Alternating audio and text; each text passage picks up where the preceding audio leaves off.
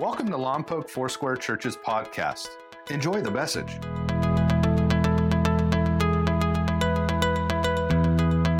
I just want to talk to you for a minute about love and serve. It's uh, how we started our series last week, and I want to start with a quote by my good friend Wayne Cordeiro that a mind can change a mind, but only a heart can change a heart. You, have heard the line people don't care how much you know till they know how much you care. And there's so much information today, but it's still the heart. It's a heart touching a heart. It's someone who's serving and someone who's, who's loving from the heart that makes such a difference. I, I want to talk to you a little bit about imagining what LFC can become. I remember many years ago standing in our old sanctuary and talking to the church about imagining reaching our community. But imagine what it would look like if we took our little Halloween party that was in our little building over here. It was in that little building. And we took it to the street. And imagine what it would be like if we had a big party for high school kids when Lompoc plays Cabrillo. Imagine what it would be like if we would serve meals to people, hot meals, and a warm smile and a prayer to people that are under resourced. And, and we do that today. And imagine what it would be like if we had really cool classrooms upstairs that are, if you haven't been up there, you need to go up there and see how we've redecorated those rooms for kids. One girl said, Mommy, I want my room painted like this. It's got Nickelodeon splatter on it, you know, this looks so cool. And her mom said, No, we're not doing that. So, anyway, but imagine a church that that didn't just have gatherings like this to inspire, but also classes of discipleship to equip you, which we do offer, and small groups that were meaningful. I, I stopped by our collective the other night in the cafe. That's our 18 to 29 year old group. And it was just a great growing group of young people. And after their game time and their snacks, they turned to the Bible and they were sharing together the scriptures. And asking questions and answering questions. I stopped by our youth group uh, two Tuesday nights in a row, and I actually went to their open house and watched parents come in and learn about how Scott and the leadership are impacting young people. And I was so encouraged. And I went back in my own memory to remember when I was a, a youth, and boy, I had to go way back. Yeah, yeah. You know, I was looking in the mirror the other day, and and Debbie came up to me and I, I looked at a few wrinkles. and I said, Will you, will you love me when I, when I get old and, and fat? Will you love me anyway? She goes, Yeah, I, love you right now. Said, Thanks for your encouragement, babe. I appreciate it, you know. I stopped by our kids' classes. I just went by, even as you were uh, worshiping this morning and visited up there and to see our teachers impacting young people. But my point is, there's so much more for us to do. Uh, imagine what it would be like if, if every at risk child in our school district had a mentor that helped them. Just imagine what it would be like. And I got inspired by Tom Hughes last week, who was telling us that at his church there are 80 Christian, spirit filled, adults mentoring 80 kids at the school next door to them, Eagle Rock Elementary. 80 kids. And they went to the school and said, Would you give us a list of those kids that are struggling the most, those that are most at risk? And they came up with these students. They actually came up with 50 names, and now they've added 30 more. There's 80 adults mentoring 80 kids every week at that school. Just think about what that would be like. And just think about what it would be like if every um, elderly person that was struggling to take care of their household, if the church came by and helped them and, and, and served for them. See, the point is, there's so much more that we can do. Now, did you know? Did you know? Because we did a, a study, a math study a few years ago, that if every Christian that went to church in Lompoc and Santa Barbara County, every Christian in every church was actually a full fledged tither, 10% of their income. We would have not needed a bond for the hospital. The churches could have built it. How you doing? Now, I'm not going to talk about Measure E. I know it's coming up and, and we don't talk politics here. But do you know if every Christian, if every Christian in every church in the Lompoc Valley tithe, the school wouldn't need a bond. We would just go in there and pay for all that stuff to be done. And it would confound the wise. I know it gets quiet in here whenever we talk about money. yeah, so I'll move on. Move on, Pastor B. but why do we care? Why do we want to make sure that Jesus Christ is the Lord of people's lives? Because Jesus Christ makes people better husbands and wives and mothers and fathers and grandparents and sons and daughters, employees and business owners and better airmen and teachers and engineers and construction workers and students and mechanics and bankers and doctors and lawyers and so on and so on and so on. Because we believe that a relationship with Jesus makes life better but it also makes us better at life. Well, let me say it again. Because we believe that a relationship with Jesus makes life better, but it also makes you better at life. So, a couple of big events coming up. And some of you who are newer to LFC, you're, you're unfamiliar with the big game post game party. There's this one shot of it in front of the Aquatic Center, and those are all our tents and generators and lights and games and 380 pizzas and so on and so forth. And then we also have, of course, our block party that we do. And uh, yeah, they all want to win something there. It's a costume contest. And it's a great time. And it takes lots of us to put this stuff on where everybody is serving and loving. We have a big vision, a big purpose to create life change. Why? Because changing the world is not a dream, changing the world is a command.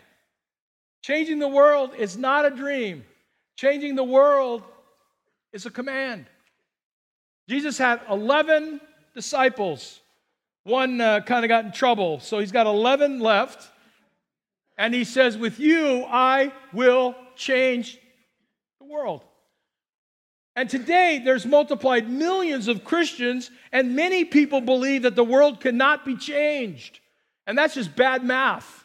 I mean, we've got multiplied millions of Christians who really love Jesus Christ. They're not just religious, it's not just a theory for them, it's a practice for their life. And yet, somehow, we believe there's nothing we can do to change the world around us. And I believe we can. We can change the world one person at a time. Remember this statement do for one what you wish you could do for everyone. I can't change all 43,000 people in Lompoc. There's just too many of them. But I can change one at a time.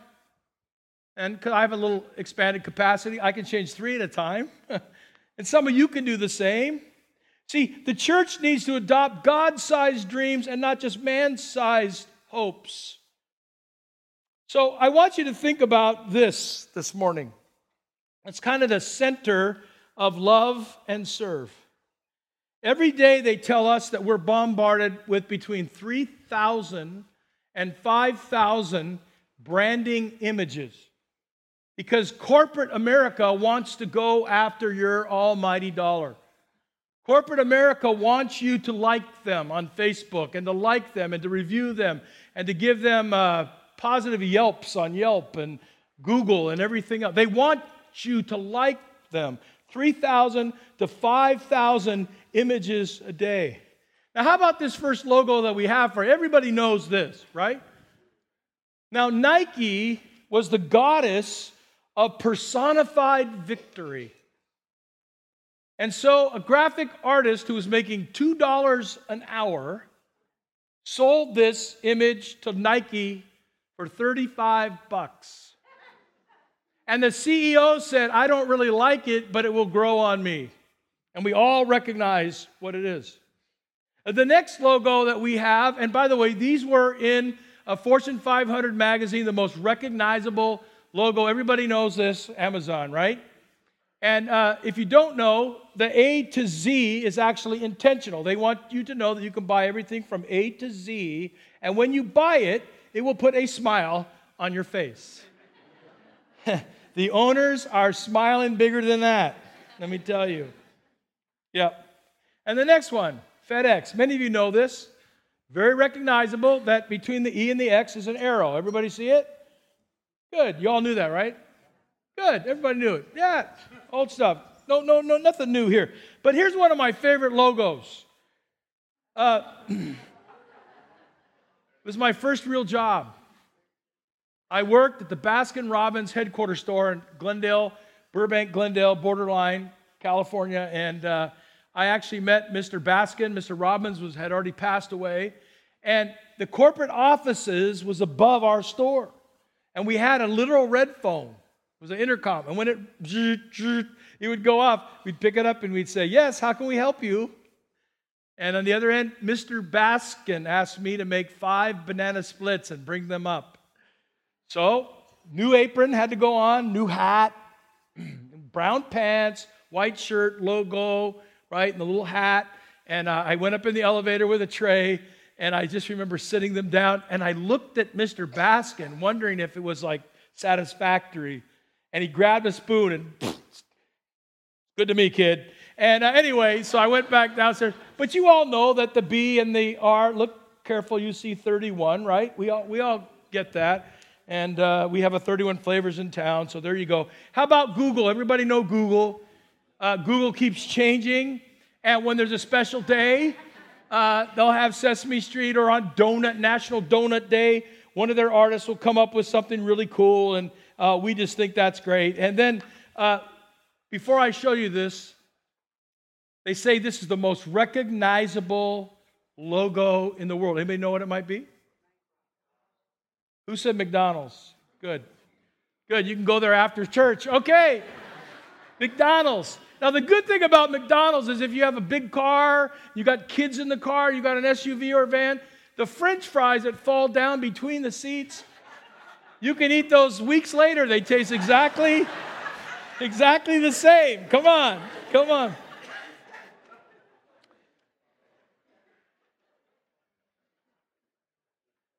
Logos.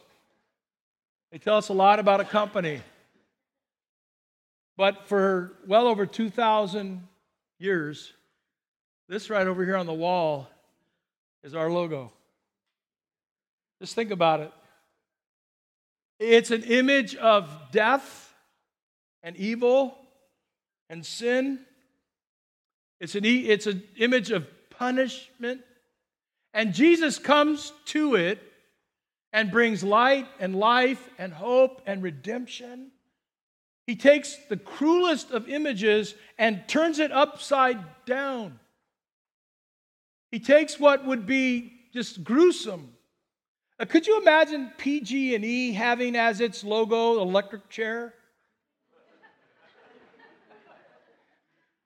you know, just think about it. Well, they're in electricity, right? And nobody would want to have a a necklace or earrings of electric chair. But that's our logo. And I think that Fortune 500 and Forbes is wrong. I don't think the arches are the most recognized. I think the cross is. And because we've seen it so often and so much, it can easily become something that we don't get or understand. You know, the, the, the Jewish people have something really cool. They have a David star other religions have a crescent moon.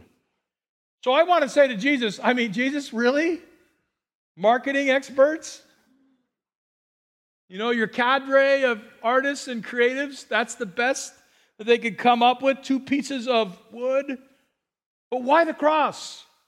Because it reminds us of our roots. And if ever we lose our way, if ever we drift off, we need to correct back to the heart and the heart of LFC and the heart of Christian faith is all about surrender and all about sacrifice. And when somebody says, This is too hard, it's too difficult, it's too much. Or if you're married and you're, you're dealing with your marriage and you're going, I just don't know if I can sacrifice anymore for you. I can't wash your clothes any longer. Let's go back to the cross.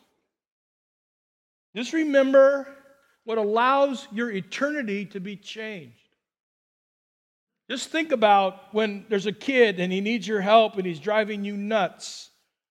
Just think about the imagery of the cross. If Jesus could die for you, the least we could do is live for him. If Jesus would give his all for you, the least we could do is give almost everything for him. Almost. Fleming Rutledge, um, an author, wrote these words The world's religions have certain traits in common, but not until the gospel of Jesus Christ burst upon the Mediterranean world. No one in history of human imagination had conceived of such a thing as the worship of a crucified man. It was Jesus who used the cross to express the deep lostness of humankind and the power of grace, the power of mercy, and the power of salvation. It's more than a ticket to heaven, it's the way we're to live. We think of the cross, we think of the economy of Jesus. If you give yourself away, you save yourself. If you love your life, you lose it, but if you lose it for my sake, Jesus said, you'll gain it. If you're faithful with little, I will give you much. If you love, you live like me. If the first or last, the last will be first, just go ahead and be last. Don't look to be served, but look at how you can serve. And I think what happens a lot of times is we miss the why behind Christianity because we're so consumed with the what. What's going on in our lives? What's the last meeting we had? What's the last issue we had? What's the last bill that hit our email or hit our desk? The heartbeat of LFC.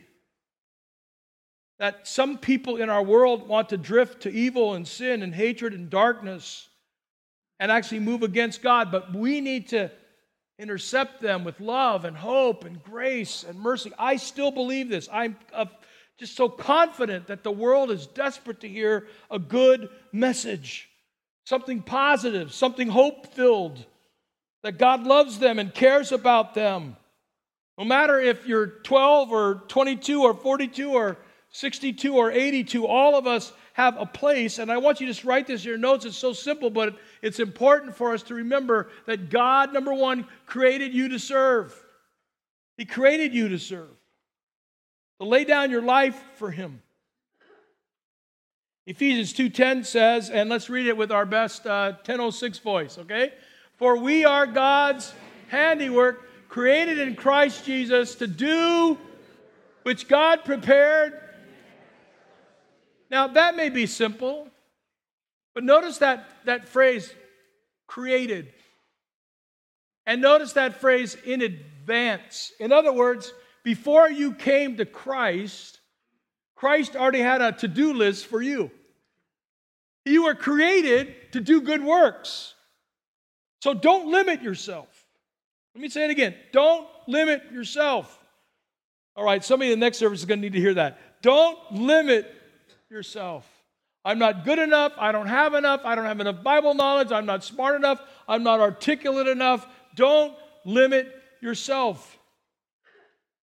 It's not about a big belief, it's about a deep belief in a very big God who's able to do exceeding abundantly above all we ask or think. And somebody says, I know that verse, but I, I want to pray that you live that verse. That God could do more through you than He's already able to do now. A lot of people in America think their assignment is not to do good things, but to accumulate good things. We call it the bucket list. And somebody asked me a couple weeks ago, Pastor B, what's on your bucket list? I go, I haven't really thought about it too much. They go, come on, your, your brain's always going. You haven't thought about a bucket list? I said, no. So then I got a little idea. I should look up bucket list. So I went to the Oxford English Dictionary that says the most likely bucket in the phrase bucket list or kick the bucket refers to a beam a pig would be hung from, and the bucket would be kicked out from under him so he could be strangled and die and slaughter. bucket list. Well, I want to tell you that according to the Oxford English Dictionary, that a bucket meant the pig was about to die. I want to say to you this morning, and you'd be glad you came to church, you're not a pig. and if you're a follower of Jesus, you will not be a bucket kicker either. We have it on good authority from Jesus himself. He comes along and changes everything. He gives himself as the ultimate sacrifice on the cross for our forgiveness. And what priests had pointed to for hundreds of years, that Jesus would come and be the Messiah, born of a virgin, what the prophets had prophesied for hundreds of years. You might think it would end the priesthood. But as we saw last week in 1 Peter 2 9, you're a chosen people. That's you, chosen. A royal priesthood, a holy nation, God's special possession, that we may, come on, declare the praise of him who called you out of darkness into his wonderful light. Here's a question for you. It's not in your notes, but you could write it down. How am I declaring? Now, I didn't give you that assignment. Peter, who had a front row seat, ground level at the birth of the church, says, wait a minute, this is who we are. This is us. That you would declare the praises of him who called you out of his darkness into his wonderful light. And I still believe that the world is looking for priests to guide the way. And that's what we're all called to be. It's not an elite priesthood, but that we all have access to God and that we've all been called to serve him. The great commandment to love God with all our heart, soul, mind, and strength. Love our neighbor as ourselves. The great commission go into all the world and preach, come on, the gospel to every creature. Some of you live right next door to some creatures. some every creatures, yeah. What's our message? Well, I think our message is the Old Testament message that really is personified in Jesus Christ, where even the prophet Ezekiel says that I will be their God and they will be my people. He wants to have a relationship with every person, people that are far away from God. And He's chosen us to, to not just sit in the bleachers, but everybody to get in the game. The second thing I want you to see is that God has gifted you to serve. What's our fuel? What's our motivation to serve? It, it, it's our logo, it's the cross. And whenever you get tired of serving, whenever you get tired of living after God, just, just get a fresh glimpse of the cross and see Jesus dying there and, and, and hear his words Father, forgive them. Those are words for you, and those are words for me. Paul the Apostle, who was radically changed by Jesus, says in 1 Corinthians 12, verse 7, let's read it. Now, to each one, the manifestation of the Spirit is given for the common good. Hey, look at your neighbor and say, You're in each one. Come on, you're in each one. You are, you are, you're all each ones. Hmm. I'm in each one. Each one. Each one. Sounds like, yeah, Japanese. Each one. Each one. Every person has been given this manifestation of the Holy Spirit, people that have come to Christ. And that's the beauty of the church.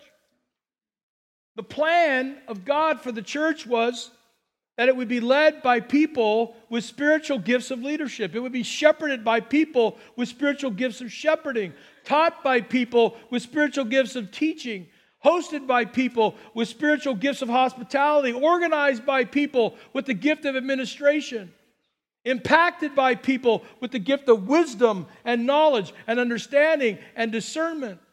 And he would pepper in some creativity and fun to seeing life change happen and so on and so forth to where everybody says, I have a gift and I will bring it. My neighbor needs what I have, and I'm going to give it to them. I spoke to a young girl, she's in the seventh grade. Man, she's like a ray of sunshine when she walks up. She smiles. Pastor Bernie, how are you? I mean, I, just, I look forward to seeing her whenever I get the chance. And I said, How's it going? School, you know, you've been in long enough now. She goes, Oh, I love it. I said, How's your teacher? I I have seven teachers now. She came from uh, elementary school where she had one. Now she has seven. She goes, This is great. I have seven teachers. It's so exciting. I thought, wow, we should harness this enthusiasm, send it to our school district, right? She's just like, Papa. I said, So what do you do when you go to school? She goes, Oh, well, every morning I pray. Wow, what do you pray? That God would use me? Seventh grade, folks. God would use me. So then you know my question how's he using you? He said, Well, I had this idea that there's lonely kids that go to my school. They're lonely. And she said, My idea was that no kid at lunchtime would eat by themselves, or no kid would stand in the corners and the shadows. She said, My mommy told me a story when she was growing up. She was really shy and quiet and didn't want to be with the other kids. She would find a column or a pillar at the side of their school and she would get behind it and eat her lunch so nobody would see her. My mom shared that story with me, and when she told me that story, I thought I could do something to change that. So I'm making lots of new friends, Pastor Bernie. I go and find kids that are eating by themselves, and I go and sit down, and I'm just thinking, again, man, your sunshine would just make anybody open up. Take any clam and just open it up. And she goes, Yeah, I've got seven new friends. And I said, Now what are you going to do with them? I'm going to pray for them. What are you going to pray for them? I'm very curious. What are you going to pray for them? That they would come to know Jesus? Wow. That inspires me. I mean, when was the last time I made seven new friends? New friends. New friends. When was the last time I looked for a need and I filled that need? That's what she did. Lord, show me the marginalized on my campus. That's her cry. Show me how to fill those needs for them. Now, the third thing I want you to see is that God brings life change when you serve. That's what's happening with this young lady. See, life change happens in others when you serve, but also it happens inside of you. We're going to read Philippians chapter 2. I think this is a great passage of Scripture.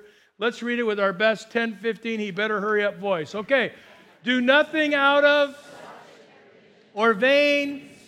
Rather, in humility, value others above yourselves, not looking to your own interest, but each of you to the interest. Yeah. Nothing out of selfish ambition or vain conceit. Does anybody want to say ouch? Come on. Because sometimes we do things motivated by something that we need. Sometimes we serve others so they might serve us. We acknowledge others so they might acknowledge us. But that's not what this is about. See, Jesus died for the entire human race, from Adam to the last person born before the end of the world, with no guarantees on how many would come and follow him. Didn't have guarantees. You and I both know people that are rejecting Jesus today. They want nothing to do with him. And yet Jesus poured out his blood for them. He loved them with not a selfish ambition or vain conceit, but in humility, he gave himself. I don't know how many have heard of the name Indra Nooyi. Now, Indra was born in India, where girls and women did not have or do not have the same opportunities as women have in America. Her mom had something that she did every evening with her two daughters. She made them write an essay every night. And at the end of the essay, she would vote on which one won. You see, the essay was about being a world leader, being a, a president, being a, in charge, being a, a queen. And her mom every night would vote on the one who was going to be the president or the, or the queen, or the one who would be in charge, the prime minister, or whatever it was.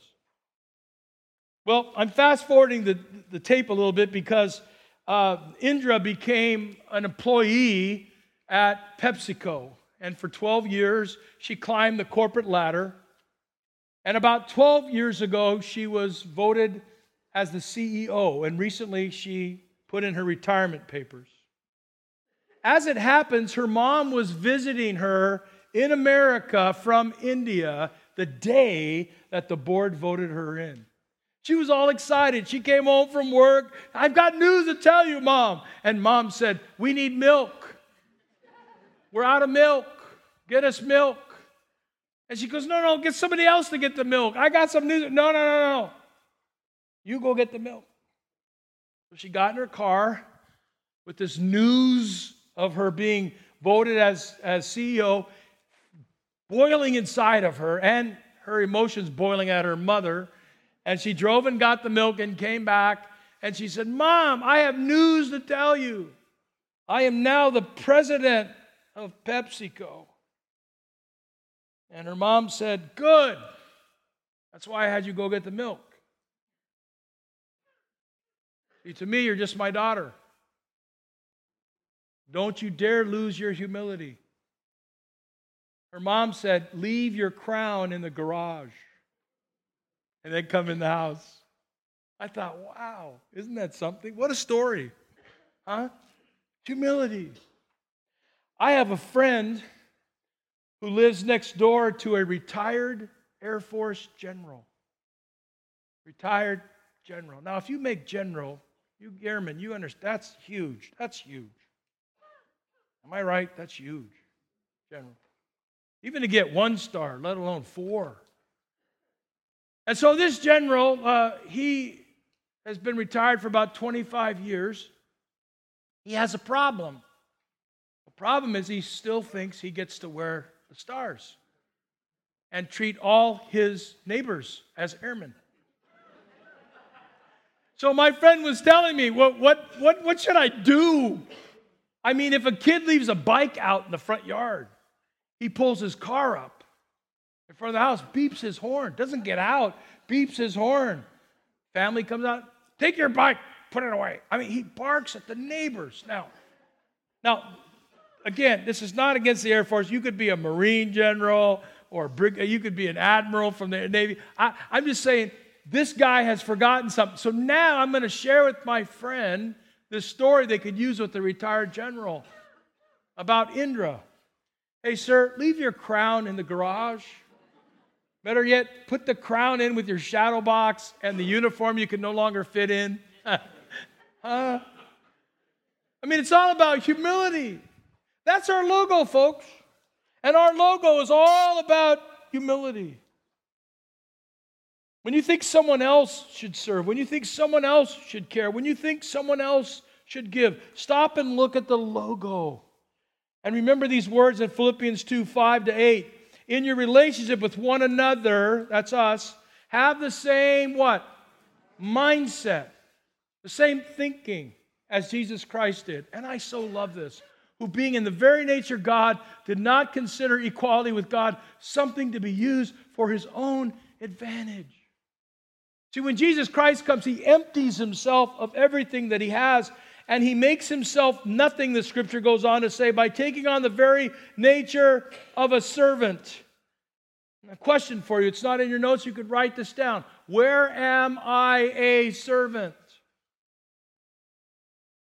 Wayne Cordeiro, my, my friend that I quoted as I started, says this You know if you're a servant by how you respond when you're treated like one. you know you're a servant by how you respond, by how you react when you're treated like one. Yeah, I'm a servant. I'm a servant. Okay, then go do this. Oh, no, no, no. Now you know. Now you know if you're a servant or not. Because Jesus was made in the likeness of humanity, and he was found in the appearance as a man, and he humbled himself. How do you get God to come in human form? It's called humility. And how do you get God in human form to make it all the way to our logo, to our cross? It's called humility. Even death on the cross, he humbled himself. And God, number four, uses you when you serve. He uses you. Just think about it. You get to be used by the God of the universe to brighten someone's day, to help someone get closer to Jesus, to serve in a way that somehow will present the gospel to somebody. In, in 1 Corinthians 12, it says, Even so, the body is not made up of one part, but as of many. If they were all one part, where would the body be? See, that's why we need all of you. We need you funny people, because you're funny.